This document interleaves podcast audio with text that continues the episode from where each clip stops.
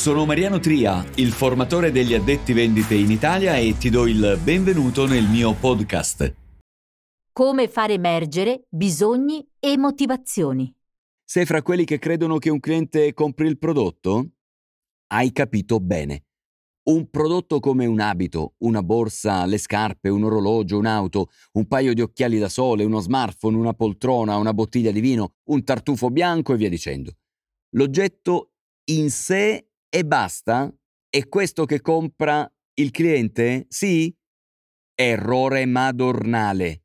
È questo il punto. Non si vendono prodotti, ma quello che l'immaginario specifico del cliente vede in ciò che desidera comprare.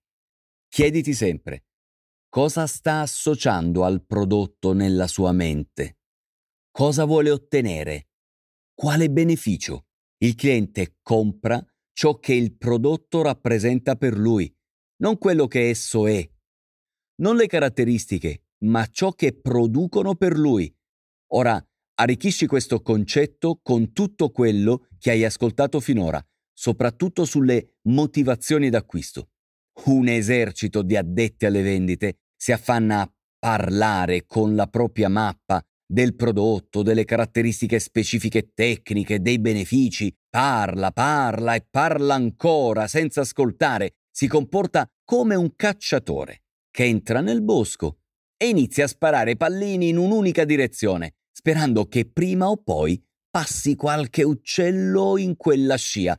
Spara nel mucchio, ciò che è coio coio. Come sempre, una serie di esempi facilita la comprensione. Chi vende cosmetici o prodotti di bellezza, chi ha un salone da parrucchiere, dovrebbe sapere che davvero la cliente acquista la vanità, la speranza di essere apprezzata, desiderata, di piacere di più a sé e agli altri. Per una signora tagliare i capelli e cambiare colore vorrà dire stupire il marito e attirare le sue attenzioni. Inutile parlare dieci minuti dell'azienda che produce quella tinta innovativa di come essa è prodotta. Per un'altra cliente, comprare una crema per il viso significa innanzitutto dimostrare a una sua amica, più giovane di 5 anni, che la sua pelle è più luminosa, tonica e levigata. Non ha senso fare una disquisizione tecnica sui principi attivi contenuti fine a se stessa. Una cliente che sta valutando un abito da sera per un evento mondano ha in mente che desidera essere all'altezza della situazione è quella sicurezza che vuole comprare, non altro, ed è ciò che l'addetto dovrà vendere, l'idea di essere all'altezza della situazione. Una coppia in un negozio di arredamento è attratta da una poltrona di design che rappresenta per loro il regalo che intendono farsi per aver appena estinto il mutuo decennale della casa. La chiave è il dono, non il prodotto. Per l'addetto, L'ideale è scoprire cosa rappresenta la poltrona per la coppia e cavalcare l'idea del regalo. Chi compra un Rolex lo fa perché è l'orologio migliore per vedere l'ora? Gli altri hanno orari diversi? La funzione d'uso è soddisfatta da qualsiasi marca. L'associazione è con il prestigio, con lo status? Non lo so, dipende da ciò a cui il cliente lo sta associando nella sua testa. Cosa rappresenta per lei un Rolex? Che valore ha per lei un Rolex? Qual è la cosa che più apprezza di un Rolex? Quando un cliente deve acquistare un'auto, nella sua mente la associa a qualcosa. Chi ha il prestigio, con certi marchi, chi ha la sicurezza, chi ha il risparmio di carburante, chi ha l'impatto estetico, ma il venditore non può definire bella un'auto che il cliente nella sua mente sta associando all'idea di sicurezza.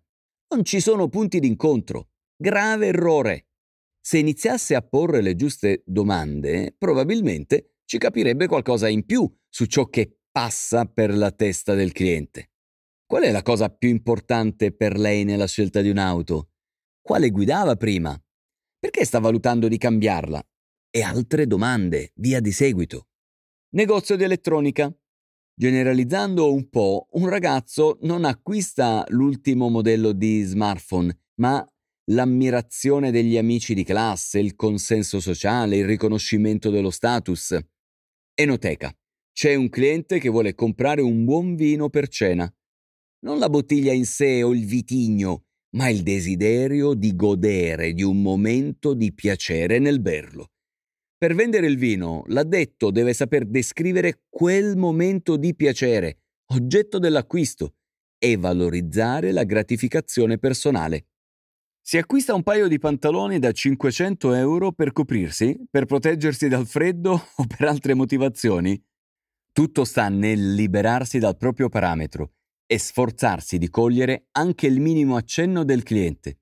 Magari c'è chi associa i pantaloni alla sfrenata voglia di far crepare di invidia una persona che non sopporta. Ha comprato il momento in cui li mostrerà e leggerà il livore sul volto dell'altro. Il concetto ora è assimilato, vero? Capisco che in negozio sia più semplice parlare di prodotto e caratteristiche, ma per fare il salto di qualità devi allenarti a vendere vanità, prestigio, appartenenza, piacere e tanti altri elementi che possono sembrare astratti, ma hanno un peso determinante nella vendita. Per approfondire, segui i miei canali social Facebook, LinkedIn, YouTube e Instagram dove pubblico diversi contenuti, articoli, video e novità sul mondo delle vendite in negozio.